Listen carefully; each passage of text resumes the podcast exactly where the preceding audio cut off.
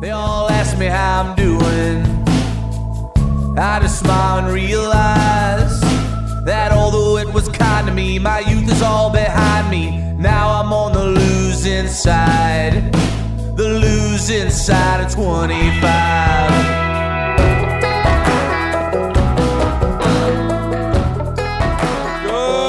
Good morning, good morning, sweet, beautiful Texas and beyond. Cable Smith welcoming everybody into the Lone Star Outdoor Show, powered by Dallas Safari Club. Thanks to our presenting sponsors, Lone Star Beer and Hoff Power Polaris. Losing Side of 25 is the name of that one from uh, American Aquarium. Love that tune, and as someone who's now, uh, man, closer to 40 than I am 30, feel that losing side at 25 every day. So life is short. Uh, lost someone important to me here recently, and uh, just wanted to say, live every day to the fullest. The older you get, the more that I think that holds true. So, all you young guns out there that are chomping at the bit, thank you for tuning in. All of you more seasoned hunters and anglers, we'll call you. Uh, thank you for being here as well. It is great to be here talking hunting, fishing, the great outdoors, and all that implies with you today. Man, I'm not joking. What an amazing time of the year. The sand bass are running. The bass, the largemouth, the king of freshwater fish, uh, they're spawning all over the southern United States. We had a warm winter, and we'll get into that more in depth on today's broadcast. Uh, turkey season is right around the corner. It's going to open up in merely two weeks in the South Zone uh, for all the Texas Thunder Chicken enthusiasts out there. Uh, so I'm excited about that. I'll be down there opening weekend. And I don't care what that damn groundhog said. It truly is springtime. No doubt about it. The dogwoods are blooming, and uh, that means the crappie won't be far behind the sand bass. So get out there, head out to your local creek that feeds into that big reservoir because you'll find limits of slabs and sandies here uh, over the next few weeks, uh, even into the, uh, well, pretty much into April. So it's a good time to take a kid fishing. That is the truth.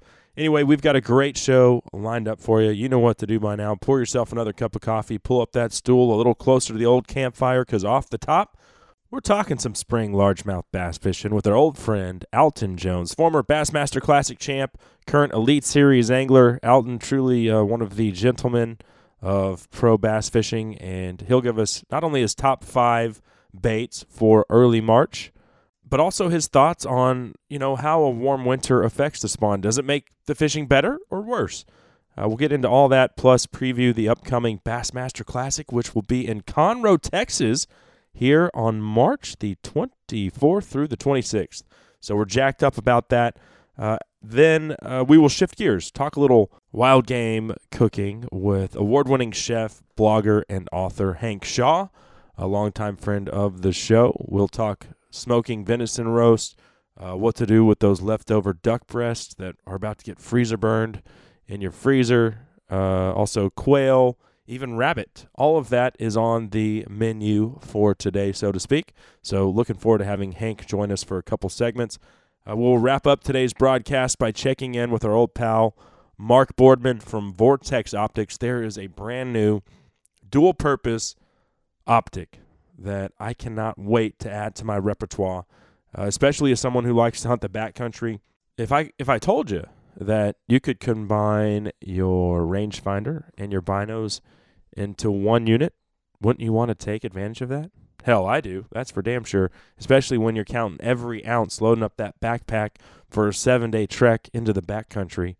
Uh, so, we'll get into the new Vortex Fury as well as uh, some other stuff and also hit on that great victory we had defeating HR 621. I know the guys from Vortex are excited about that, as they should be, and so are we. Uh, so, Mark will be here and we'll talk some optics coming up at the bottom of the hour. So that's what's on the docket for today. It's going to be a good one, no doubt about it. A couple other things to mention. Our March Photo of the Month contest is now open.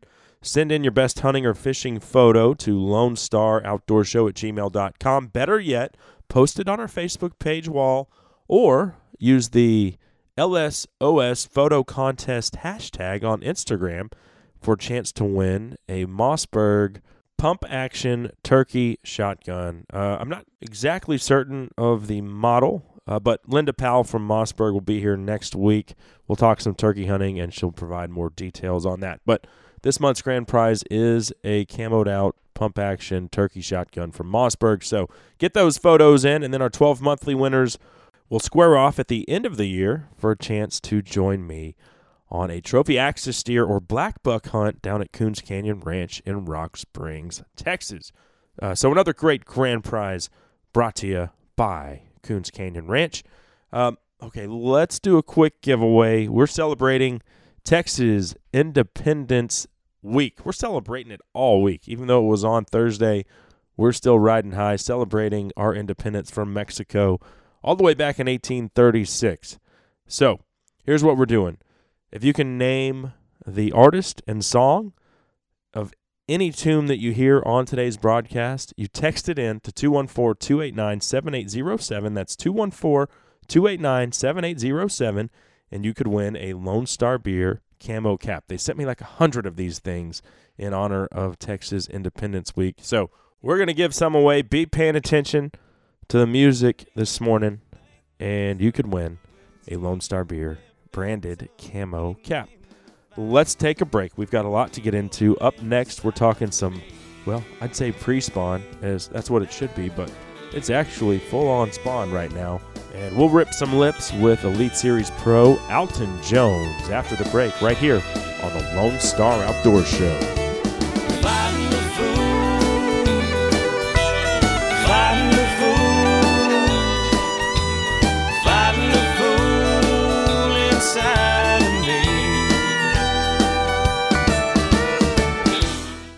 Hey y'all, Cable here for Three Curl Outfitters, and whether you want to bow hunt hogs or get after them with thermal imaging and night vision, under the cover of darkness, Three Curl has you covered. They've got the latest and greatest thermal imaging and night vision technology. They hunt unlimited, I mean, just thousands upon thousands of acres of ag fields. Or if you're a bow hunter and you want to sit in a stand and wait for the hog to come to you, uh, they can do that as well. Check it out, 3curl.com to book your next hog hunt. Hi, I'm Craig Boddington. I'd like to invite you to become a member of Dallas Safari Club, one of the world's leading hunting and conservation organizations. As a member, you'll receive Game Trails magazine, a monthly newsletter, and invitations to our monthly meetings and special activities. Join Dallas Safari Club, an international organization based in Dallas, supporting hunting and conservation worldwide. For more information, call 800 9 GO HUNT or visit our website at www.biggame.org. Howdy, folks. I'm Lee Hoffpauir for Hoffpauir's Outdoor Superstore in Goldthwaite, Texas. I hope you're enjoying the Lone Star Outdoor Show. We've been a title sponsor for a number of years now, and we're proud to be a part of it. I'd also like to thank you for making Hoffpauir's once again the number one Polaris dealer in Texas. Please keep buying your Polaris products from us. Send us your friends, your neighbors, all your hunting buddies, and I promise we'll keep giving the best deals on a brand new Polaris in all of Texas. Whether you're looking for a Polaris for work or play, whether you need a regular Ranger or maybe a Ranger Crew, an RZR, they've got an all new Ace that you need to come test drive. We've also got four wheelers from a youth model all the way up to the all new Sportsman 1000. For your Polaris headquarters, Hoffpauir's Outdoor Superstore in Goldthwaite, Texas is who you need to see, call, or get on the web and contact today. You can check us out at hpolaris.com. That's H is in Hoffpower, Polaris.com. Or you can come see us at Highway 84 West in Goldthwaite, Texas. And folks, Hoffpauir's has been in Central Texas for over 50 years now, and we couldn't have stuck around this long if we were steering you wrong. And then we put our lines down in the water and waited for the fish to bite. Yeah, we talked about God and talked about living. There's times we would talk all night. Well, you know, if you didn't have time. Cable to Smith go, welcoming everybody back to the Lone Star Outdoor Show. Remember, uh, today is Name That Tune themed edition of the show. Our friends over at Lone Star Beer sent me, God, probably a hundred camo Lone Star Beer branded caps. So, name the uh, the title and the artist of every song that I play coming in and out of commercial break. So that's actually 10 hats will be given away today. First person to text in the name of the song and the artist will win the Lone Star Beer camo cap each segment. Uh, and by the way, the text line, of course, always 214 289 7807. Of course, I also want to say thanks to our title sponsor, Dallas Safari Club. Uh, we wouldn't be here without their support. Uh, this segment of the show is actually brought to you by DSC, the worldwide leader in big game conservation. We'd love for you to get plugged in with this great group of folks who are passionate about hunter education, hunters' rights, and conservation. And you can find out more info on becoming a part of DSC by visiting our website at biggame.org. Okay, uh, let's go ahead and talk a little fishing here. We had a just an incredibly warm winter. That means the largemouth spawn is probably going to be early, but hell, there are a lot of folks out there way more qualified than I am to break it all down for us. And so it is my pleasure to welcome back to the show a longtime friend of ours and the pride of Central Texas, former Bassmaster Classic champion and current Elite Series angler, Alton Jones. Thanks for being here, old friend. Hey, thanks, Cable. It's my pleasure to be on today. Well, the pleasure's all mine, Alton. And, and first of all, you know, huh, as Baylor fans, I know you're a big BU guy as well. It's been an uh, interesting year for us, to say the least. but at least our basketball team is doing quite well. Yeah, it, our basketball team looks great. Actually, both of them, both the women's and the men's, look fantastic this year. Uh, and you know, incidentally, head basketball coach Scott Drew is one of my good fishing buddies. I, I have the pleasure uh, several times a year of sharing the boat with him, and so uh, it's always fun to see your friends have success. Oh yeah, and we've had Coach Drew on the show, and he always mentions how fishing with Alton is his escape route. Uh, you know, to get away from the pressure and the, and the daily grind of coaching Division One basketball. Yeah, you know, it's funny because when when we fish together, all I want to talk about is basketball, and all he wants to talk about is fishing. right on. Well, Alton, let's go ahead and talk a little fishing. I mean, the Elite Series has had two events so far this year. Uh, you've done very well. You know, off to a good start, a top twenty finish uh, at the first event, and then not quite as strong on Okeechobee last week but overall, a, a fairly strong start to the season. Yeah, it's been a good start. My, my finish at, at Okeechobee was 75th. You know, and it's it's funny looking at those because if you'd if you'd have told me before the season started that I was going to have a a 19th and a 75th, which where were you going to finish 19th? I'd have said, I won't finish 19th at Okeechobee and I'll finish 75th at Cherokee. And it turned out exactly the opposite. You know, that's just, just goes to show you how fishing is sometimes. well, I think it's always like that for me. But hey, that's why I talk about it, and you actually do it for a living. Uh, Alton, you guys are going to take a break though, as far as the Elite Series, because coming up March 24th through the 26th, Bassmaster Classic is coming to Texas, baby, Lake Conroe, and with the Classic being later uh, this year than it typically is, I think it's usually in February. I'd expect that we're going to see some pretty big fish come out of that lake you probably will see some really big fish. It, it wouldn't have mattered, you know.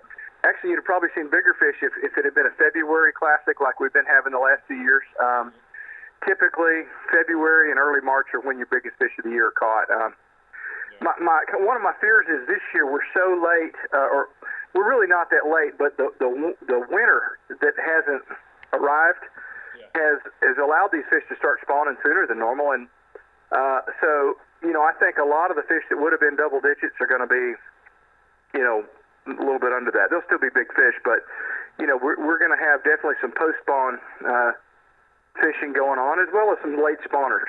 But uh, uh, you know, there will be some fish that are done. Well, once again, we're visiting with former Bassmaster Classic champion Alton Jones, our longtime friend, Elite Series angler. And Alton, um, guy I'd be looking out for for this classic is Keith Combs. He's fared very well on Conroe in the past. Yeah, Combs is always a force anywhere in Texas, especially Conroe. You know, um, before he fished the elites, he was a, a terror on the the local Texas uh, team tournament tournament trails. Uh, you know, from bass champs to you name it, whatever. Um, and he he has a lot of history on on Conroe. But I, let me say this: his his best history on Conroe is more summertime. Now that doesn't mean he's not going to be a big player for us in the springtime as well. Yeah. But um, you know, in the summertime there, it's really about knowing the brush piles and where they are and having access to a lot of them.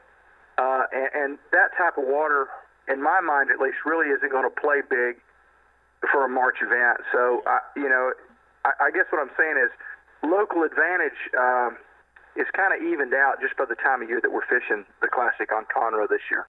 Okay. Okay. Well, let me ask you this, Alton. As far as the weigh-in, Lake Conroe is probably an hour from Minute Maid Park, where the Astros play, where the weigh-in will be held.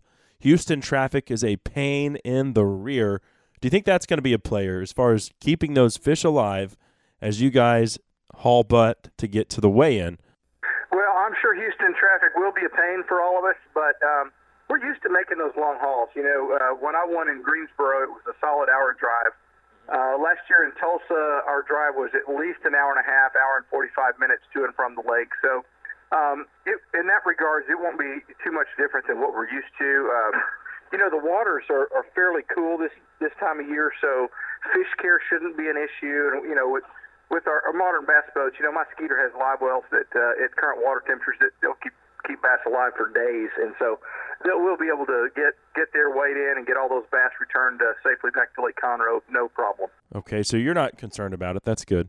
Hey, one one more comment on that. You know, when we're when we're going a long way, and especially in traffic, a lot of times bass will work it out with uh, local law enforcement, so that when we're headed from the lake to the weigh-in, that we may actually have a, a police escort, uh, so that so that we can, you know, zip right through the red lights and zip around the traffic and that sort of thing. So hopefully they'll have that force this year as well. Okay. Well, Alton, just looking at the uh, list of anglers who qualified for the Classic this year, I see your name here, and then uh, I think there's a typo because you're listed twice. Oh, there's like a Alton Jones Jr. name on here as well. Yeah, that's just a typo. They've got my name on the list twice. Um, so really, too. No, no, seriously, my son did qualify for the Classic this year, and that's one thing that's going to be um, really fun. It goes a long way, and thinking outside the box. You know, is figuring out some things that maybe the fish haven't seen before. He really excels at that. Obviously, we had a little uh, disturbance there as far as our clarity, our connection is concerned. But uh, Alton said, you know, obviously his son, Alton Jones Jr., qualified for the Classic this year, so they'll be fishing against each other. How cool that is for a father! Uh, I can only imagine. And how old is little Alton now? He's 24. He'll actually be 25 right after the, uh, right after the Classic. Well, uh, I know you're extremely proud, as you should be, to see your son following in your footsteps. Uh, Alton, let's talk about this spring spawn. We had an incredibly warm winter, something as uh, you know a passionate waterfowler I absolutely hate to see. Uh, and then uh, when you talk about bass fishing, it has a profound effect on that as well. I'm not sure if that's a good or bad thing, to be honest with you, though. Uh, but I do imagine that you know if they're not already spawning, fish will be on the beds very soon throughout much of Texas and the southern part of the United States. You know, even even in a normal year around Texas, yeah. you typically see spawning fish show up around the first part of March, yeah. uh, and and so this is this is normal. But I'm going to say around central Texas anyway, we've probably already had fish on beds for a couple of weeks, which is a little bit early. Um, you know, the, having a warm winter is kind of a blessing and a curse for the it kind of tends to throw the entire year fishing off, in my opinion. Even the summertime fishing won't be quite as good uh, after a warm winter as it would have been after a cold winter. You know, to, to, for bass to really set up in seasonal patterns, you, one thing you've got to have is some seasons, and and when you miss that winter, um, just just let's take right now for example the spawn and. If it had been really cold and we'd had some cold weather for the last month and a half leading up to the spawning season, when it finally got warm, those females would have been about to burst, and they would have all flooded the banks at the same time, and you'd have these massive, massive waves of spawning fish coming to the shallows.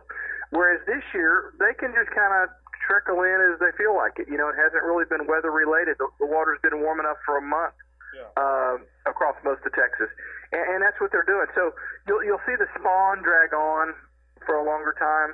Um, and, and the reason that affects the summertime patterns is because you know, if, if all the big waves come to spawn at the same time, they kind of finish at the same time, and they all head to deep water at the same time for the summer patterns.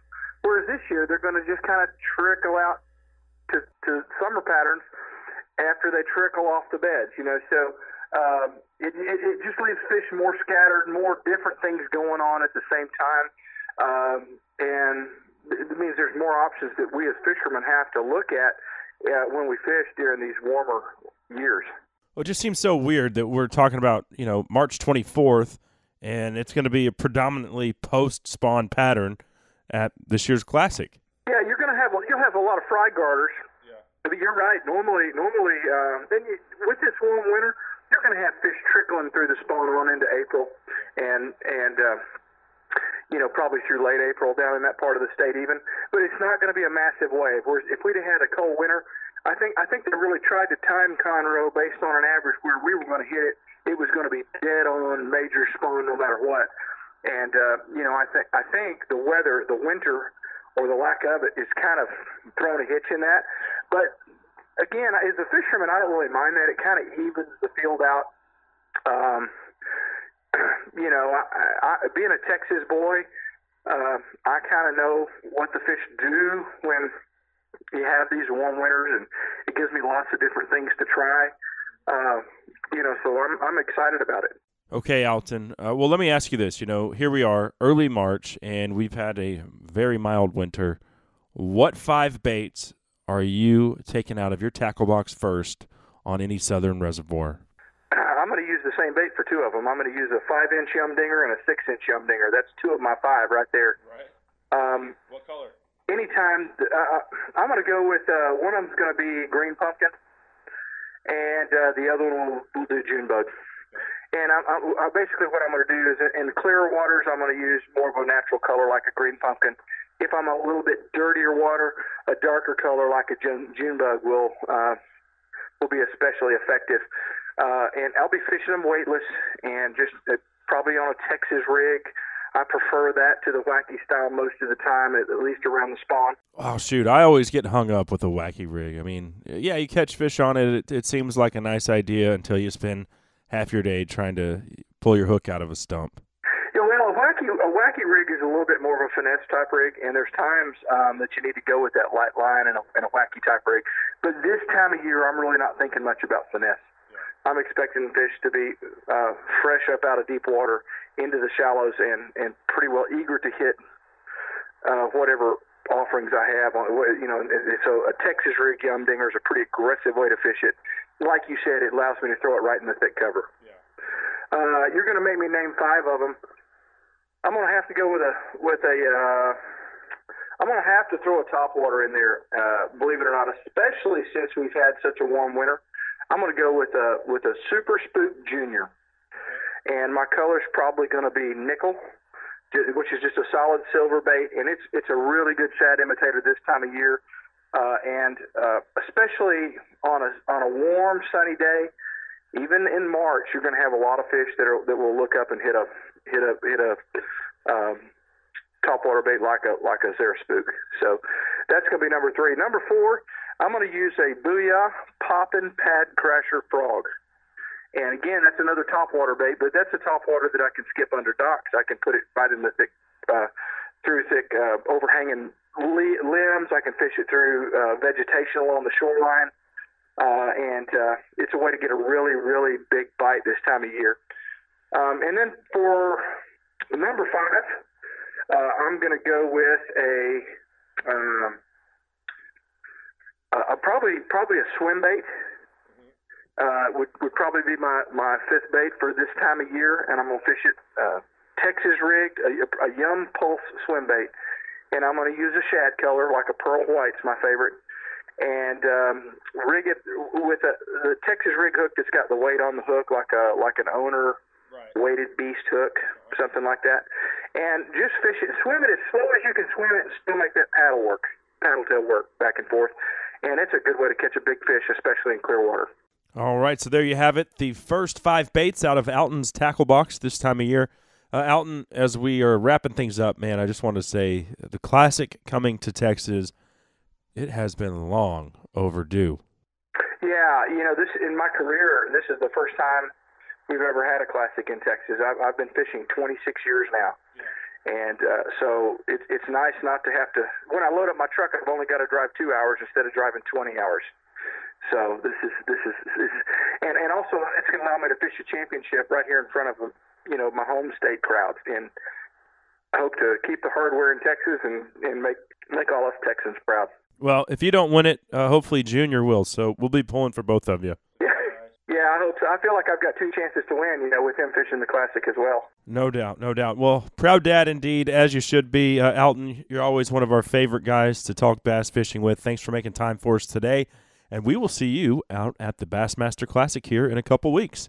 Okay, Cable. I look forward to it, and uh, all y'all make plans to come to Houston to Minute Maid Park and be part of the Classic this year. I hope to meet as many of you as I can when I get there.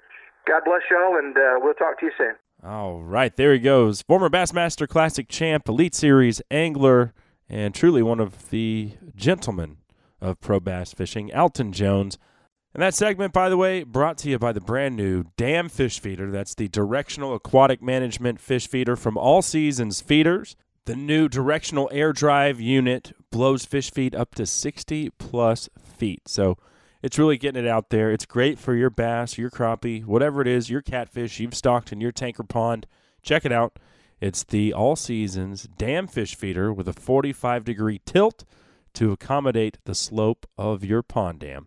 And you can find it at allseasonsfeeders.com.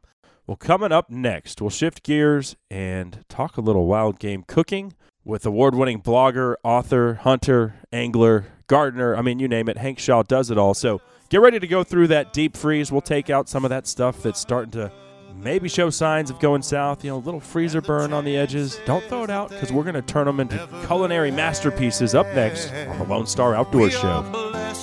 And the bounty of Texas tonight. Let us drink to those who marched that road to Goliad. In the market for a compact track loader, then check out the Bobcat Advantage, where Bobcat track loaders squared off against other brands in a variety of tests and challenges. Whether you're looking for performance advantages, uptime protection, or quality design, Bobcat compact track loaders are the best built machines in the industry. But don't take our word for it. Watch the videos at bobcatadvantage.com or see Bobcat machines in person at Bobcat of Dallas and Louisville, Fort Worth, Cedar Hill, Longview, and now McKinney. Visit bobcatofdallas.com or call 469 586 0000. Hey y'all, Chris Letzinger, online sales manager at Cinnamon Creek Ranch here, reminding you we're not your typical archery club. We're a one of a kind archery facility with indoor and outdoor ranges, full pro shop, and six different 3D courses. Cinnamon Creek was designed by hunters for hunters. Located in Roanoke, Texas, we have over 200 3D targets to hone your archery skills. Call 817 439 8998 or visit us at cinnamoncreekranch.com to visit our new online store. That's cinnamoncreekranch.com. Colonel Travis, Davy Crockett, and 180 more. Captain Dickinson, Jim Bowie, present and accounted for. Back in 1836, Houston said to Travis, Get some volunteers and go. Fortify the Alamo. Well, the Cable Smith welcoming Texas everybody back to the Lone Star Tennessee. Outdoor Show. Name that tune edition. That's right. I'm not telling you the name of any song we're playing this week. Uh, you guys and gals figured it out. Text it in to 214 289 7807, and you could win a Lone Star Beer camo cap as part of our Texas Independence Week celebration. Hope it was a good one for you and yours. Um, man, we are rocking and rolling here.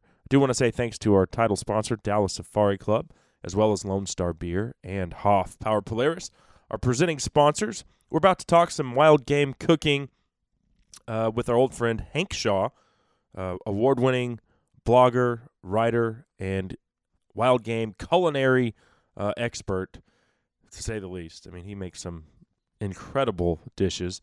But before we do that, this segment of the show is proudly brought to you by Sendero Seed Company, Texas premier seed company.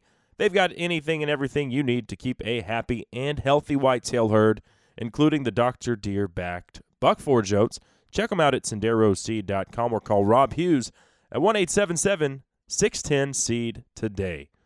All right. Um, well, let's go ahead and bring him on right now. He hails from a state that, uh, well, let's just say there's still a few good folks living in California, I guess. Hank's living proof that the yuppies and hippies haven't kicked them all out yet. So, uh, Hank, thanks for being here, man. Thanks for having me on. My pleasure. Uh, so, first of all, how was hunting season while trying to work in a, a book tour this fall? It was kind of interesting. I mean, I didn't get any any of the volume that I normally do, but I did manage to, you you know, drop in here and there all over the country and get a, a bunch of really special hunts. Like I got a chance to hunt Mearns quail for the first time. I got a chance to shoot sage grouse for the first time. So, you know, the, it, it, I didn't, you know, stack up a whole bunch of ducks or anything, but I did have enough of a hunting season to make me not go crazy. Yeah. well, and, and I assume the book tour went very well as, as well. It did. It's finally over, over, over. Yeah. You know, last weekend I finished it in Minnesota at uh, Pheasant Fest and Quail in the Quail Classic in Minnesota, and uh, I got to tell you, I'm pretty stoked to be done. Yeah.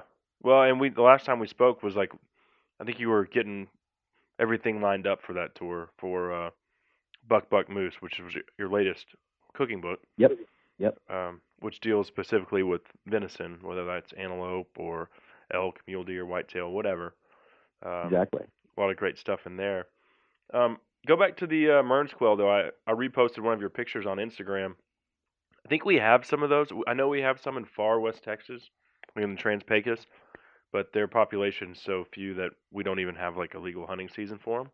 But my goodness, what a yeah. what a pretty bird. They're sort of a Mexican quail, Mm-hmm. actually, and then then they just sort of tip up into that that one little piece of Texas, the real the southern edge of New Mexico, and the southeast corner of Arizona. That's really, and then of course they're they're all over the place in Mexico, but hmm Where were you hunting them?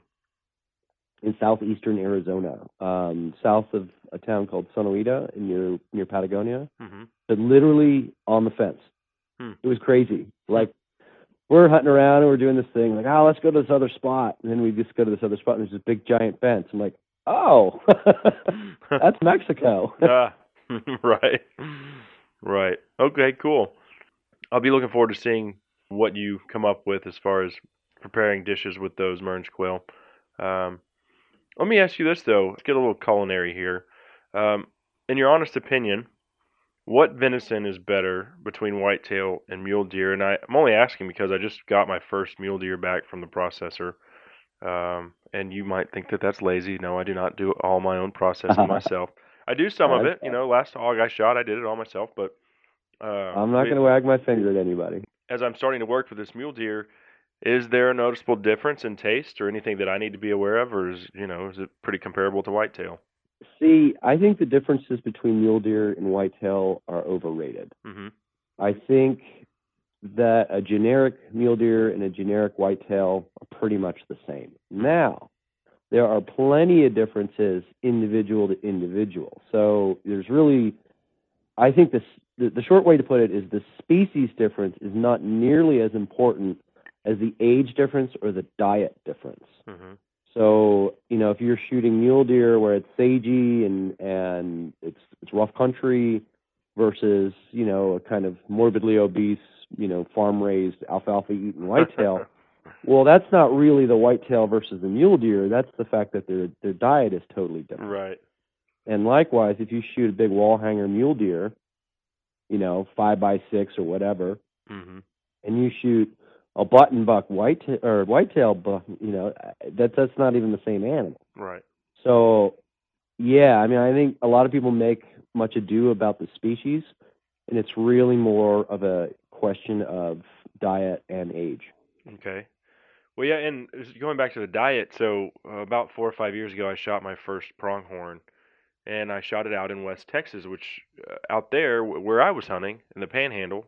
Well, it's not really West Texas. Uh, Trans-Pecos would be West Texas, but in the Panhandle, Northwest Texas, let's say, uh, it's all ag fields that these antelope Mhm. basically live in, and that's what they eat. Winter wheat uh, was what they were feeding on when I was there. People not knowing where I was going hunting were like, "Oh my gosh, that that antelope's going to taste nasty. It's going to taste like sage." Oh my gosh, I, it was phenomenal. It was some of the best venison I've ever eaten in my life, and Oh yeah, I mean, and I will tell you this: I've shot antelope in the sage, and they are just as good. I mean, it's one of those things where this is another thing. Everyone's like, "Oh, antelope tastes nasty." Well, I'll tell you what make tastes nasty is when three or four of us get together and we shoot antelope, which usually happens. Uh-huh. usually a bunch of guys hunting antelope. Uh, I I can't tell you how many times I have seen, say, you and me shoot antelope in the morning, and then our third buddy can't shoot the side of a barn, Yeah. so it's like three o'clock in the afternoon by the time he gets one. Well, okay, now we start gutting them. oh yeah, oh, I see that all the time. It's like, well, I wonder why my antelope doesn't taste good. Well, duh. hmm it's been rotten in its in its paunch for you know five hours in, in warm weather. hmm Because most antelope hunting is in warm weather. Yeah, yeah. So again, it's like people project the species on it when it's really field care in that case. hmm Okay. Um, well, going back to that mule deer, I did get some different cuts done. I, I typically, you know, I do the back straps, tenderloins. I get some chicken fried, and then they this place really specializes in in um sausage, all kinds of sausage and meatloafs and meatballs, all this other stuff. But I wanted to get they some. Germans? Uh, no, I think they're probably Italian. I don't. Oh, um, okay. Cinnamon That's Creek cool. Ranch. Um, but everyone knows Joe over there. Uh, Yeah. last name's hard to say, but I think it's Mustachio. So That sounds Italian. yeah, but and they do a lot of Italian sausage. Anyway, uh, I got some different cuts, like the tip roast, and uh, I was wondering what inspiration you could give me to work with that cut specifically. Well, a, a nice clean roast like that, because that's what that is. It's a it's a roast of pretty much only one muscle. Um, you can do all kinds of stuff with that because you're now freed from having to pot roast it because there's so many different muscles in the roast. Mm-hmm. When when you have sort of cross cut roasts where there's four or five different muscle groups or pieces of muscle groups in the in the roast, Right. we have to get over. You have to defeat that that connective tissue. Well, with your what what you're, what you're talking about, it's all one muscle. Mm-hmm. So you can just cook it. You can cook it medium rare, the whole thing, and then slice it like a like a roast beef. Okay. Now, one one cool way to do it is to. Do you have a smoker? I do. Oh yeah. To kind of do the reverse sear thing, but only with the smoker. Mm-hmm. So you rub it in salt and whatever spices you want on the outside, and then you smoke it until the interior temperature is about 120. Hmm. So mostly cooked, but not quite there. And then you sear the heck out of it on a hot grill, or in, or you know you can do it in a frying pan too if it's raining Mhm. out. But so you've you've got it mostly cooked all the way and super smoky, and then you finish it with a nice crust and a sear on the outside. Man, is that good! That That's- sounds awesome. Smoke smoke roasted venison roast. It's simple. Mm-hmm. It's really I mean it's not like you need a million ingredients. It's just a really good technique. Oh yeah. Well, and to be honest with you, I got that smoker about two years ago, and I feel like I'm cheating on my grill every time I cook something because I, re- I mean, well, you I- can you can reconcile the two by Yeah. uh, by giving them giving the each something to do. No doubt. Yeah, I actually smoked a uh, wild boar shoulder last night, and I mean, smoking is the way to go. There's no doubt about it. Uh, Hank, there's a lot more I want to get into as far as taking some of those other animals that we've harvested throughout the season. Maybe it's uh, puddle ducks, or you've got some whole quail in uh, in the back of the freezer there. Whatever the case, let's go ahead, take a break here, and when we come back, let's thaw those bad boys out and see if we can't tantalize our audience's taste buds just a little bit more. Sound good? Yeah, absolutely. Perfect. And that segment, by the way, brought to you by John X Safaris, a second generation safari outfit located on South Africa's Eastern Cape. I'm heading over there July 26th. Man, it's coming up right around the corner. Love to have you join me. I've still got two spots left for the Lone Star Outdoors Show trip with John X Safaris, Kudu, Warthog, Impala, Bushbuck, you name it. We're going to be hunting all of them. Love for you to join me on the trip of a lifetime. Shoot me an email at lonestar@outdoorshow at gmail.com if you're interested in joining me on the adventure of a lifetime. We all don't go anywhere. We'll be right back with more from wild game aficionado Hank Shaw right here on the Lone Star Outdoor Show. See the big man cry, mama. That's what I heard him say. See the big man cry. Do you have a hog problem at your ranch or deer lease? We have the solution. The System Hog Trap comes in two sizes 17 foot and 30 foot diameter traps.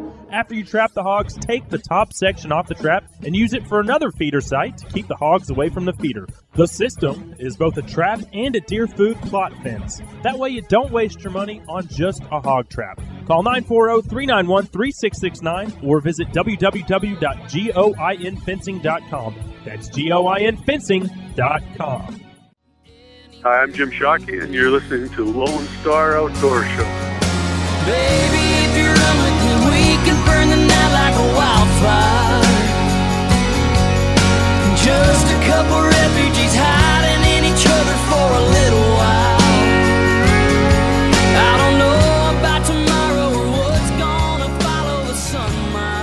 Right, Kable Smith welcoming each and every one of you back to the Lone Star Outdoor Show, powered by Dallas Safari Club. Thanks to our presenting sponsors, Lone Star Beer and Hoffpauir Polaris.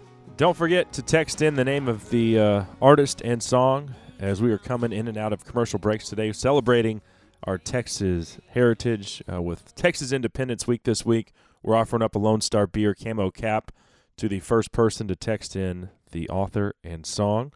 Um, so, 214 289 7807 is the number if you know the name of that tune. Uh, we're all set to resume things here with award winning wild game author and blogger Hank Shaw. But before we pick it back up with our old buddy, this segment of the show is brought to you by Iota Outdoors. Based out of College Station, Texas, Iota Outdoors continues to push the envelope with their precision shooting technological advances, like the brand new Crux custom rifle stock. Uh, we're actually giving one away this week, so want to tell you all about that as well.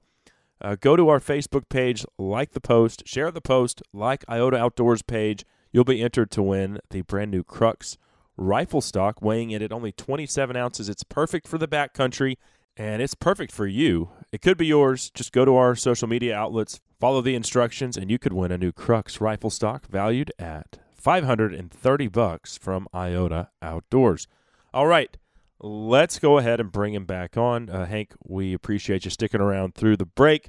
Let's dig in to some stuff that's been sitting in the back of my freezer. Probably a lot of folks out there are in the same boat, but I've got some puddle ducks, some whole quail, uh, things of that nature that uh, I need to get working on. So, as far as those breasted out puddle duck breast, you know, mallards, gadwall, widgeon, teal, so on and so forth, pintail, uh, probably not spoonies because those went in my diver pile. Uh, but as far as those other delicious morsels, uh, what is your favorite thing to do with those? And keeping in mind, you know, you got to dumb it down for us because all of us Texans, we don't have access to fresh morel mushrooms and seaweed uh, like you do up there in Northern California. Could you imagine seaweed from like Galveston? Gross. Dumb it down for us. um, so either way, either if the if the if the breast meat has a skin on it or not, Mhm. um, you're gonna always want to cook it just like a steak. All a duck breast is is a is a personal steak. Oh yeah. You know, and if it's Well if done, it's Duck. peeled, You might as like well chew on your steaks. boot. Oh, I mean, I ha- you know I got I was just at this convention last weekend, and you know people are like, well, you can cook duck breast rare. I'm like, yeah. Oh my gosh. If you cook them any other way, you've ruined it.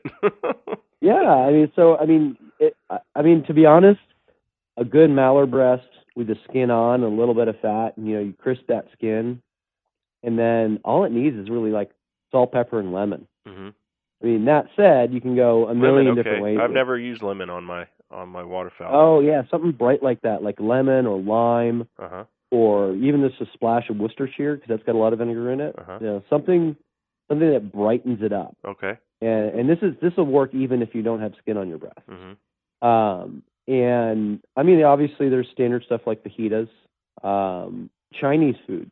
Uh, my second book is called Duck Duck Goose, and as you might imagine, it is entirely dedicated to cooking ducks and geese. Right. So I have a whole section in there on how to make real deal Chinese food, and real deal Chinese food doesn't require a ton of crazy ingredients. Uh, it does require a very specific technique called velveting, Hmm. where which is why if you've ever tried to make Chinese food at the house and it doesn't taste like Chinese food at the restaurant, this is why, because you're not velveting. Hmm. So what It's is just- that? It's basically a marinade. Okay. So, yeah, it's a marinade of uh, typically soy sauce, white pepper, um, you know, sometimes a little bit of vinegar, Hmm. but the other piece to it is cornstarch Huh. or potato starch, depending on which you want to use. Okay. And and you whisk that together so that it's a slurry, and then you cut your meat up into you know Chinese food pieces, Mhm. and you just you sort of work that slurry into the meat and let it sit while you're cutting all the other vegetables for a stir fry. Because if you've ever made a stir fry, you know it comes together instantly. Oh yeah. Venison heart stir. you got to have everything right. Yeah. Oh yeah, I mean it's just it's great because I mean it's it's you know you come home from work, put some rice on, listen to whatever it is that you're listening to, you know, make that marinade first thing, and by the time you cut all your you know onions or chives or some ginger and a little garlic and blah blah. You know, I mean, you're done. I mean, because the mar- this marinade only has to take like 20 minutes, Mm-hmm. and that single step will make your Chinese food infinitely better, and it works great with skinless duck breast. Perfect, perfect. Yeah, and I know you know, and maybe it's the lazy man's way, but uh, when, especially if you've gone out and really hammered them, I mean, you, everyone's limited out. It's uh, plucking, you know, 24 ducks if there's four of you is not what you want to do. So, uh, every, uh, uh, let's be honest, a lot of ducks get breasted out like that. There's nothing wrong with it. I know. Um, I did smoke my first mallard this year and stuffed it with uh, ground elk. Oh, that was awesome. Highly recommend if if you haven't plucked a duck before, which I know Hank, you you know you've done it forever, uh, but that was my first foray into it, and uh, I can't wait to uh, to pluck another one. To be honest with you.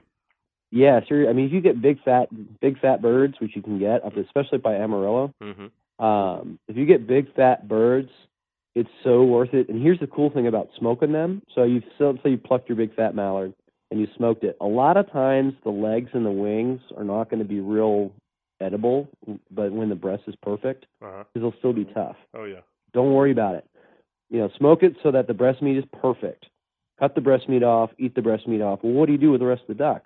It is the single best base for a soup you've ever had. Yeah. Think of it like a giant ham hock.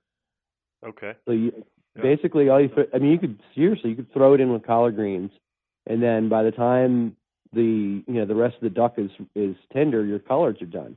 You just fish that carcass out and pull off and you're going to pull off like a double handful of meat off of off of the rest of the smoked mallard. Hmm. And then just throw that in with your collards or you know a soup or anything like that. Yeah. So you don't waste it. You know, you went through all this trouble to to smoke a whole duck. It's more than just the breast, but but that's how you solve that problem of God, those legs were tough. You know. Mm-hmm. Yeah. Well, and I'll tell you, uh, honestly, I started saving all of the uh, quail carcasses. So you know, here I've, we've, my wife and I have eaten quail for dinner. We've got four or five uh, whole quail carcasses. I started saving those, and then I make a stock with them. Just boil the meat off of them, and uh, Mhm. end up making like quail tortilla soup. Is the last thing I did. Yeah, oh that sounds great. Yeah, phenomenal. So yes, anyway, like you were saying, save save everything on the bone. Boil that down, or you know, however you want to get the meat off of there. Um, Oh yeah. Uh, so as far as quail though, uh, I saw what you did with the the Mearns quail. Uh, for the guys who've got and and oh my gosh, we've had such great quail hunting in Texas the last two seasons that for the I first know, time in a long it's so great time, to see them back. yeah, yeah, it's great know. and folks are starting to pile up some quail in their freezer. You know, it's a great feeling. Um, so what we, what can we do with those frozen whole, whole quail? Well, I think you know the, the thing about a small bird, you know, especially a quail, because you know it's it's a quail, right? Right. I mean, it's and it's not like you're gonna have yeah, you know, and it's and you're not gonna have like a whole big bag of quail legs. I mean, I suppose somebody probably does, but it's typically a bunch of whole quail. Well, the good thing is quail are basically the cottontail rabbits of the bird world. They don't live very long, and they're they're mild and they're tender. So, I typically, even if I've got a whole quail, uh, what I'll typically do is is cut the backbones out of them hmm and because there's no there's no meat on there anyway. Yeah, I mean I'll collect them in a plastic bag and I get a bunch of them, I'll make that stock that we've been talking about. But if you've got just the two, you know how the like when you do that, that you can kind of flatten them out and those legs will sit flat in the pan. Right. Um, it's it's a really really great way to do it because when you you can cook them in a pan that way, you can cook them on a grill that way, you can you know poach them that way. I mean it's so unlike pretty much every other bird, once you cut those backbones out of quail, you can flatten them so that those legs will actually cook. Now, it won't work with a pheasant. It won't, doesn't really work with a chukar very well. Mhm. Um, and so it's it's one of those things where you can get enough heat on the legs because the, the legs tend to take about I don't know maybe five ten minutes longer than the breast, but not much longer. So I, they really the, the the it's endless. I mean, you can do Mexican food with them. You can do Chinese food with them. I mean, it's just that quail are so incredibly versatile. I mean, I don't even know where I would begin to tell you what to do. Just, Well, I'll tell you one of my favorite things I did this year, and it was only because of the situation. So we're hunting in this these plum thickets in uh, the Panhandle, Mhm. and my buddy's wife is a big foodie, and she has a blog.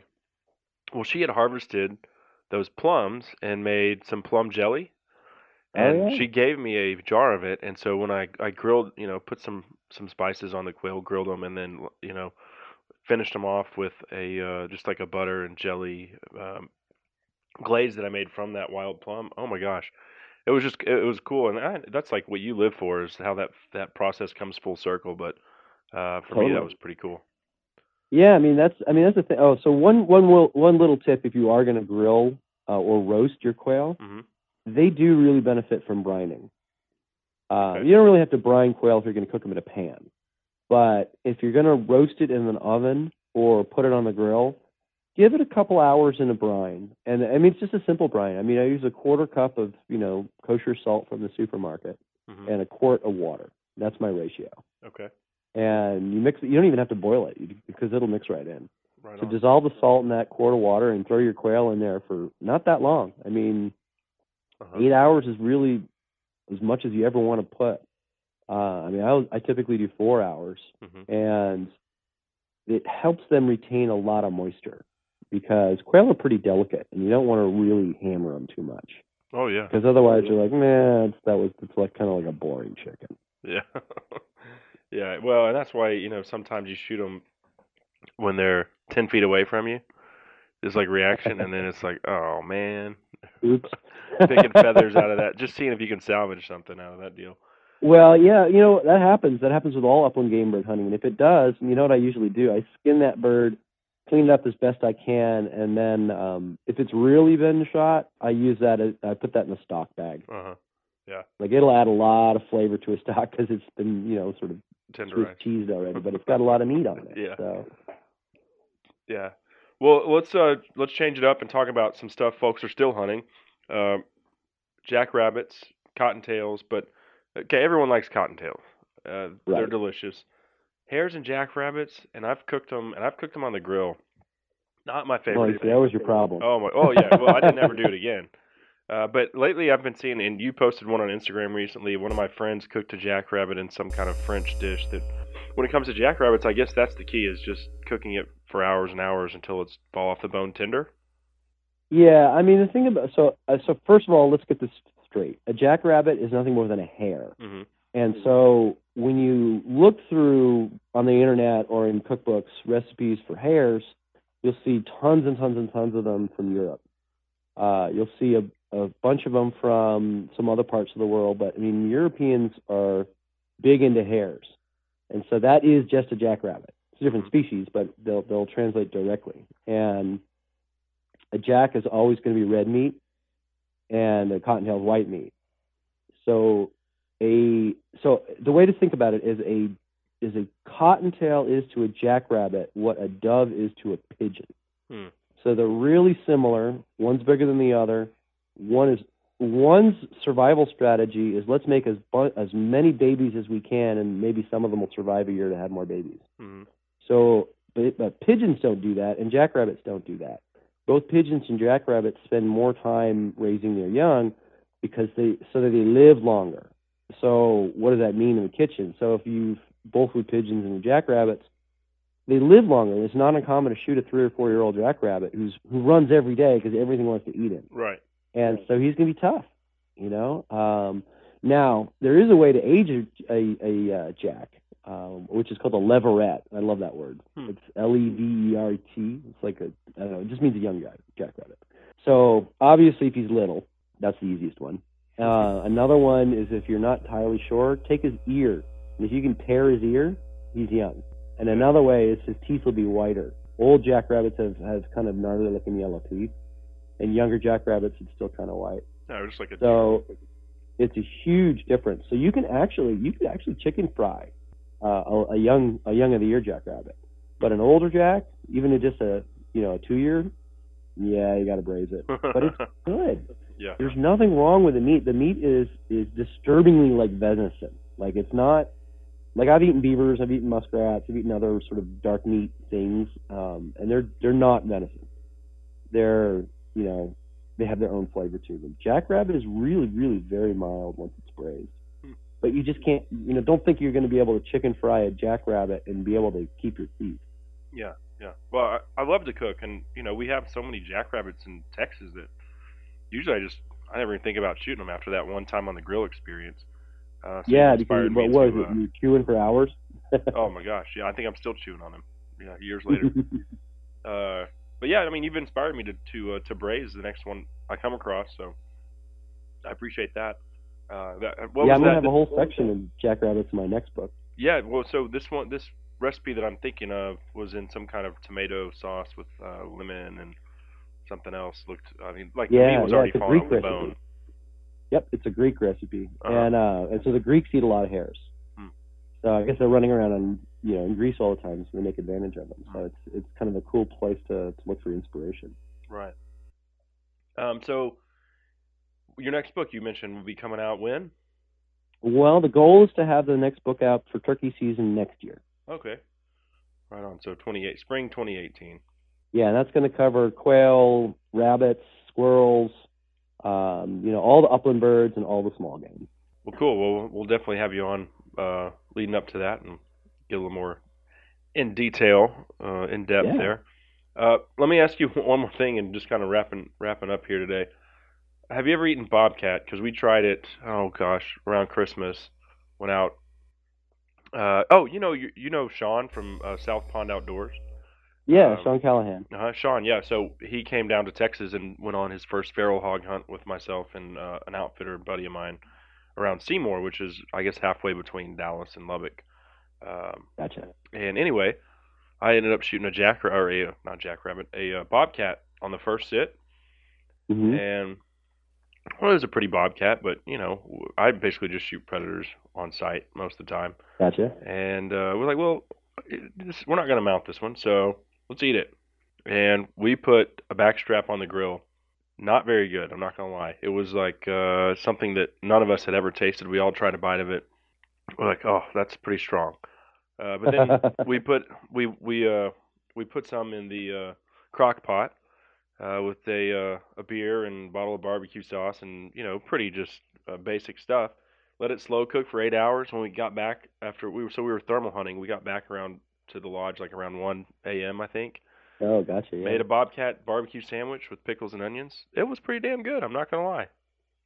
Yeah, you know, I um it's funny, I that's not something I have any experience with. Um I'm not a I'm not a predator hunter very much, so I haven't shot one and now I have I run a, uh Facebook forum called Hunt Gather Cook Mhm. and it's basically it's it's it takes all kinds on that forum and every you know I don't know two or three months somebody will come up with it and there'll be a big long thread on bobcat eating and apparently they can be made to taste good. And the one thing I will tell you if you're out there thinking about cooking a bobcat is that um, like all predators, they can be heavily parasitized. Mm. So cook them thoroughly. Uh, yeah. Do not cook medium rare cat or dog of any kind. Yeah, big carriers of trichinosis, yeah, for sure. So go, yeah, you gotta you can't cook those to medium rare. Uh-uh. Right. yeah. So anyway, I, I, I do not recommend for anyone out there listening uh, that uh, you shoot a bobcat with the intent of saying, "Hey, this is going to be great on the table." Because while you can make There's it an old joke where these yeah, these two mountain men are looking at each other and they're sitting over a fire and the guy and the, one guy says, "You know, the cat was pretty good. It's the bob part I'm having a problem with."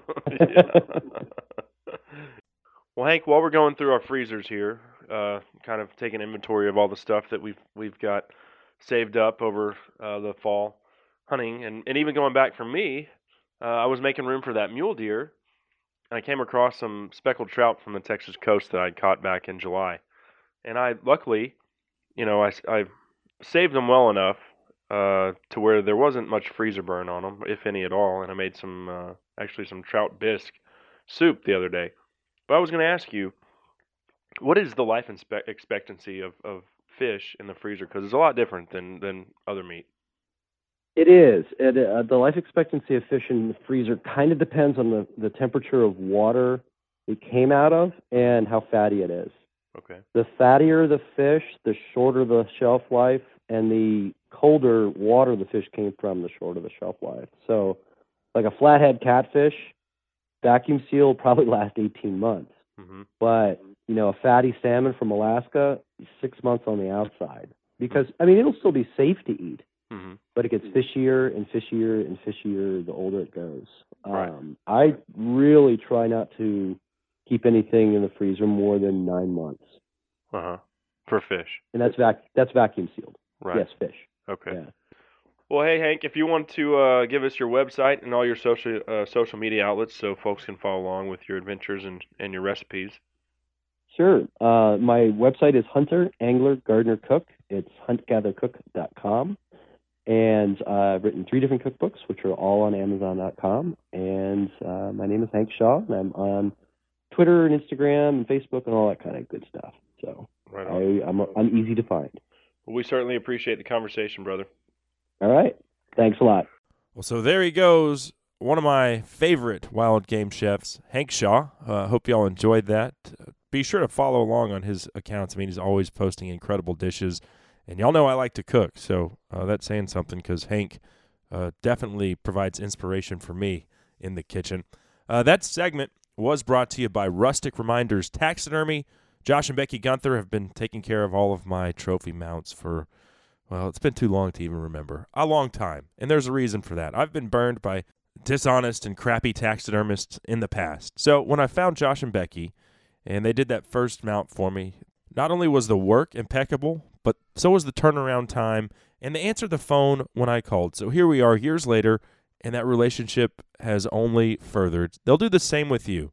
Guarantee it. And you can find all their work right there at gr the number 8 mounts.com with locations in Marion and San Antonio, Texas. That's gr the number 8 mounts.com. Let's knock out a quick break. When we come back, an old friend from Vortex Optics joins us. Mark Boardman will be here. We'll get into the latest and greatest from Vortex and uh, reflect on his past hunting season. I'll tell you what, there's one product that I am really looking forward to getting my hands on. I think you will be as well.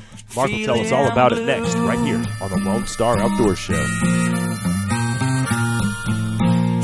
My wings, seeing everything. Finally, some light at the end of the tunnel.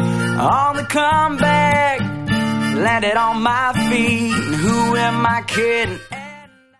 Hey, North Texas sports fans, this is Brian Spagnola, General Manager of Texas Motor Cars in Addison. My family's been in the car business for over 50 years, and I want to show you the difference in buying from a family owned and operated business. TexasMotorcars.com is an awesome website that lets you do virtually all of your shopping online.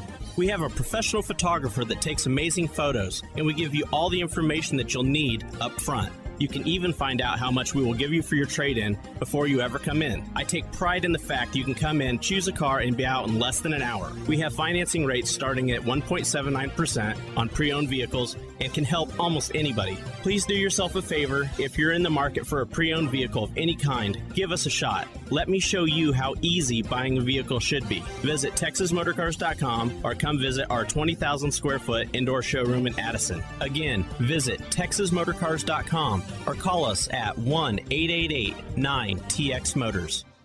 Hey y'all, Kable Smith here for Rudy's True Texas Style Barbecue, where you can stop in for breakfast, lunch, or dinner, including the newest Rudy's in front of the Cabela's in Allen, Texas.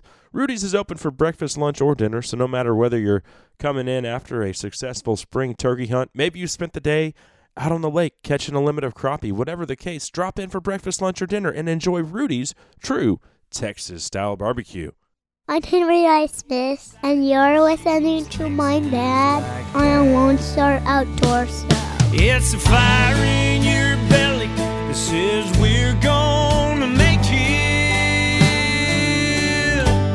It's a tattered old flag that says come and take it. One of my all-time favorite Texas tunes, bringing us back here on the Lone Star Outdoor Show, powered by Dallas Safari Club.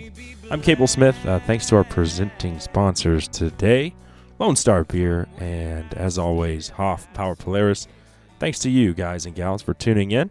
As uh, man, we are all set to talk some optics here with our old friend Mark Boardman from Vortex Optics. They've got a product that, like I said earlier, I cannot wait to tell you guys and gals about, especially if you're a bow hunter.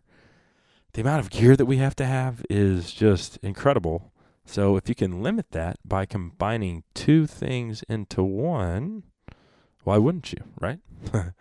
we'll get into that next. First, though, this segment of the show is proudly brought to you by Lone Star Ag Credit. Texas is all about family traditions, long standing relationships, and bright futures.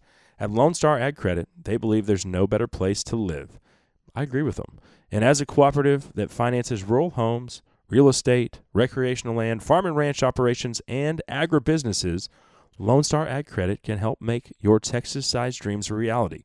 Just visit LoneStarAgCredit.com to let them help you finance your piece of Texas today. All right, well, let's go ahead and bring on our next guest. He's a longtime friend of the show. We're a big fan of theirs. It's the glass that I trust uh, in the field day in and day out. I'm hell on my gear, and Vortex Optics stands up to the eternal beating that I put it through. So it's my pleasure to welcome Vortex's VP of Marketing and our old buddy Mark Boardman back to the broadcast. No, I appreciate it, Kable. Nope, it's always great uh, getting a chance to talk with you. Yeah, we've got some some exciting stuff to get into as far as latest and greatest from Vortex. But first, uh, let's hit on uh, our win here for, for the hunting and uh, fishing community as far as keeping our public lands public. You know, you and I own them, and there are people out there who are trying to steal them from us. Uh, but we united, and our voices were heard, and, and HR 621 got kiboshed.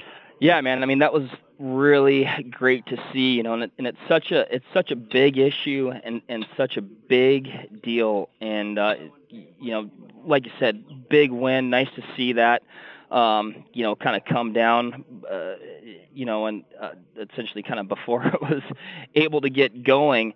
But um, I tell you rare. what, yeah, yeah, exactly, exactly. But I mean, I think uh, you know, big rally cry. You know, um, uh, you know, BHA and the TRCP. Um, you know, and definitely some some uh, very notable public figures. Uh, you know, got the, and and everybody that you know cares about and is passionate about you know our public lands, which they are. You know, our public lands. Um, you know, our voice was heard, and I think it showed you know how powerful we can be. And i think it's also uh, an indicator of you know we need to be aware of these things. We need to be stay on top of them and and we need to uh, you know not rest on our laurel, laurels and, and and speak up because um, like you said there's people that that do have intentions of of taking those things away. They you know apparently they are not guaranteed. You know i think it's easy and now i'm kind of getting on my soapbox here but it's easy. You grow if you grow up it, with brother, public lands. it. You know, just kind of like anything that you have or are used to, you start to take it for granted, and and I think it's, um, you know, we can't do that, and we need to fight for them. Yeah, yeah. We had Land from uh, Backcountry Hunters and Anglers on the show. Kind of our, our mutual sentiment is that apathy is the greatest threat to the hunting and fishing community. There you Uh, go. You know, I live in Texas, and we are very proud of our hunting heritage here. We don't have public land per se, uh, Sure. but if you talk to someone like, because I've interviewed people from California who uh, who've had their rights taken away, and Texans listen to those interviews and like, wow, crap, that never happened in Texas. Oh, we we're you know, God, guns, and Lone Star. You know, and they they think that that that's not the reality. And there's no doubt hunters are already the minority, and people think Sure. that just because they live in Texas that they're immune to uh, to these people that are out there trying to take our rights away. And you know that apathy is is is scary to me, to be honest. And so to see this kind of reaction, hunters and anglers unite so quickly, and uh, and really let uh, I guess it was Congressman Shef- Sheffitz or whatever his name is Sure, sure, uh, yep. hear what we had to say was inspiring, and so we need we kind of just need to build on that momentum, and and I think it's it's proof that uh, we can unite and uh, let let our voices be heard. So that was uh, truly inspiring, great stuff there. It was. It was. It was great to see. You know, and you know, us. You know, we were kind of. Uh, you know, we were basically getting ready to get our our engine revving pretty hard. You know, and related related to that specific issue, and we were going to hit the go button and and launch some momentum of, of our own. And it's uh, it was awesome. Uh, you know, you kind of see this morning, like, okay, I, well, we'll we'll save it for the next fight. yeah, oh yeah, I had some social media posts ready to just tear into that guy. But yeah, no, it was great. It, it truly was a, a great win for uh, the outdoor community, sportsmen and women. Okay, well let's uh, let's shift gears here, and let's talk about some of the stuff that you guys released at Shot Show. Uh, there's some things I'm really excited about. Uh, specifically, um, I've I've got the uh, the Vortex Ranger uh, rangefinder, you guys just put out released the Fury, which is a uh, a combo, and I'm going to let you talk about that because I got to get my hands on one of these. Yeah, absolutely. Definitely a product um, we as a company and me personally uh, extremely excited about. So Fury HD range range finding binocular. Um, it's a 10 by 42. Uh, if a person is you know familiar with, with the Vortex lineup of binoculars, I'd say um, size, ergonomics, uh, as well as you know optical quality falls uh, right in line with the Viper HD binocular. So like, uh, um, that's what I have. Yeah. Yep, and so you know, an excellent, excellent binocular, high, high quality optics, and um, yeah, with an integrated rangefinder. So um, ranges to 1,600 yards on a reflective target. So I'd say uh, more than adequate for for most uh, most rifle and bow shots in a hunting scenario. Um, twist up eye cups, you know, um, uh, right side controls. So all the controls are on on the right side of the optic as far as you know the uh, uh, you know uh, ranging, uh, you know, and as, as well as you know making adjustments to the to the brightness of the reticle. It's illuminated reticle uh, in the uh, in the right barrel of the optic. Um, and it's got a reticle focus uh, to sharpen it to a user's eyes, left eye diopter. So, I mean, a lot of the same features a person might be accustomed to uh, with a standard, you know, high quality binocular, but with the ability to, you know, to integrate that rangefinder. So, um, a lot of functionality, you know, dual purpose functionality. You're putting, uh, you know, essentially two units into one, so you have to carry fewer things in the woods potentially. You're always going to have it ready on your chest. Um, you know, and as oh, well yeah, as you know, the convenience factor is is something that's really attractive to me personally. Yeah, not having to carry two. I mean, not, not that it's like some uh, huge burden to do that, but if you, you, that's the thing. Not only are you worried about weight when we're talking about backcountry hunting, uh, you're worried about space in your pack, and to Yep. have it all combined into one tool um, is very cool. Yeah, definitely. You know, and and uh, there's just you know, you know, depending on the person, um, there's just a lot of a lot of advantages there. You know, and, and one another spot um, that I see it having um, a really solid place is, is for outfitters or for or for people that are, um, you know, if you're hunting with a client or you know with the um, you know, kind of the the the rising trend of, of you know, uh, you know, being able to extend your effective hunting range, you know, taking those longer shots, the ability to call out those those ranges in real time as as well as watch for an impact, you know. So if you and I were hunting together and I'm like, "Hey, he's at, you know, 540, 550. Okay, he's at 600 yards. He just turned, you know, take him." Mm-hmm. You know, I I can call those ranges out for you. You can adjust your turret appropriately and, you know, but I'm not having to transition to my binos uh, to watch for an impact, whether it was a hit, a miss, you know, high, low. Maybe you got to adjust your wind call. Um, you know, just Yeah. just definitely a lot of advantages. Yeah. Oh, for sure, for sure. Okay, so cool. So that's the Fury. Uh, also brand new, we've got the uh, Razor AMG, and uh, I'll let you talk a little bit about this bad boy. So yeah, so the new Razor AMG UH1 holographic sight, um, killer optic. I got to run that the other day, um, you know, and uh, burned down a lot of steel, and uh, it it was cool. So it, it's a holographic sight. Um, all of the con- critical components uh, are actually housed in the base of the optic, so that does two things. Uh, it, it it keeps them uh, incredibly protected, right, for durability, uh, as well as eliminates the need for a secondary shroud. So it keeps the uh, the optic nice and trim. Uh, you know, keeps your sight picture around the optic, uh, you know, uh, less obstructed. So advantages there. Um, you got 15 levels of of intensity. Uh, daylight bright on the top end, NV compatible on the low end. Um, man, what else? I mean, this thing is so cool. I, I definitely suggest anybody who needs to top their AR and is looking for, um, you know, uh, kind of a CQB type weapon sight, they probably need to take a look at this new Razor AMG UH1 holographic. Um, and for you guys, I know you guys have a lot of pigs and Oh, yeah. some and uh, you know uh, get in some fast shooting scenarios with potentially you know multiple uh, pigs to engage at a single time. I think you'd be hard pressed to beat this one. I, I it's all about I that think quick target acquisition. it is. Yeah. It is. You know, and, and the reticle is just optimized for that. So just a lot of pluses, and I'm, I haven't even, even been able to cover all of them, but. Uh, you can probably tell by just my tone, like something we're really pumped about. yeah, well, as far as the size, this is uh, it's not a very big optic either. I mean, it's uh, pretty compact, uh, which I like that. Um, and then MSRP, I think is six ninety nine on it. Uh, Yep. Yep. so- So, I think at retail is going to, you know, retail for right about four ninety nine. You know, so um, a lot of performance. Um, you know, and and you know, definitely, you know, I guess you know, you know, five hundred bucks isn't necessarily something to scoff at, but uh, in the grand scheme of things, I think uh, there's a lot of value there at the same time. Yeah. Well, and then uh, the other thing uh, was the the uh, Viper PST. This is generation number two, and uh, so this line has been revamped and upgraded.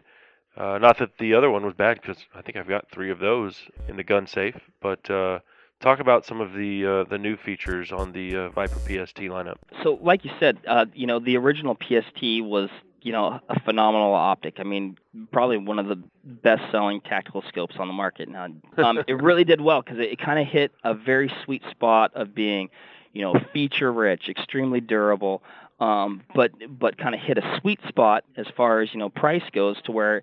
Um, you know, a lot of guys are getting everything they need, but not having to kill themselves in their in their pocketbook. So, this year, you know, we feel we've done the same thing with the Gen 2 PST, um, but and, and enhanced a lot of those features. Um, so the feature itself, you know, as far as you know what you might call it, is the same, but it's just been enhanced. So um, still 30 millimeter tube, um, exposed tactical turrets, but I'd say you know the little bit little bit beefier turret, illuminated glass etched reticles, moved the uh, the illumination control from the eyepiece integrated into the left side of the parallax. Easy to reach, streamlined. You know, can adjust it from the shooting position, 10 intensity levels with an off position between each. Um, a 5x zoom range. So uh, uh, you've got a, a 2 to 10, a 3 to 15, and a 5 to 25.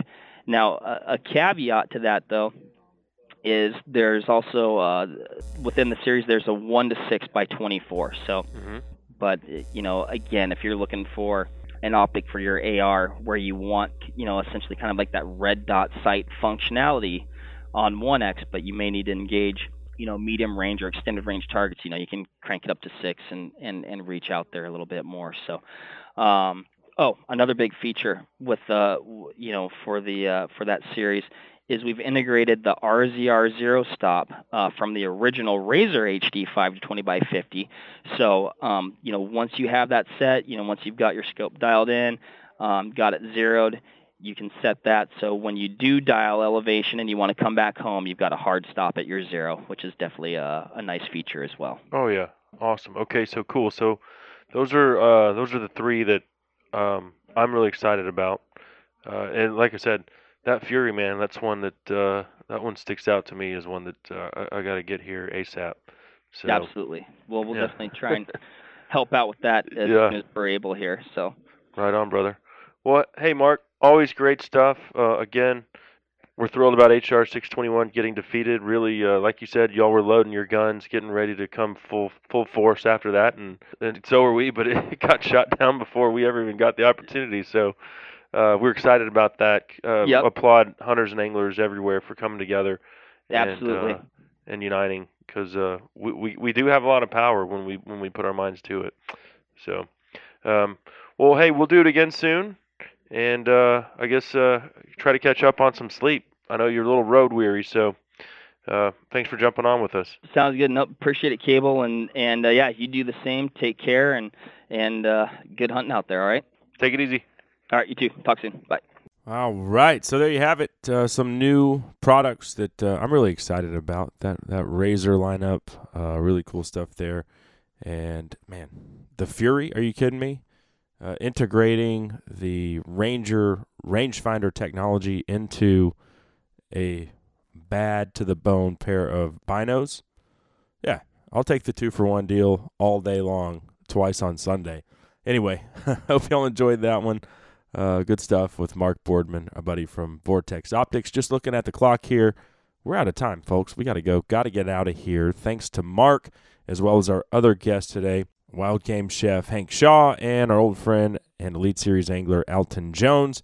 Uh, by the way, don't forget to check out our entire online store. We've got a bunch of brand new t shirts, hoodies, caps, even mugs available for you with some uh, catchy slogans like uh, smoke a pack a day if you like predator hunting or hey vegans lmoa that's all. So check it out. You can find us at lonestaroutdoorshow.com thanks for the support. Thanks for tuning in. Until next time i'm Kable Smith saying y'all have a great week in the outdoors.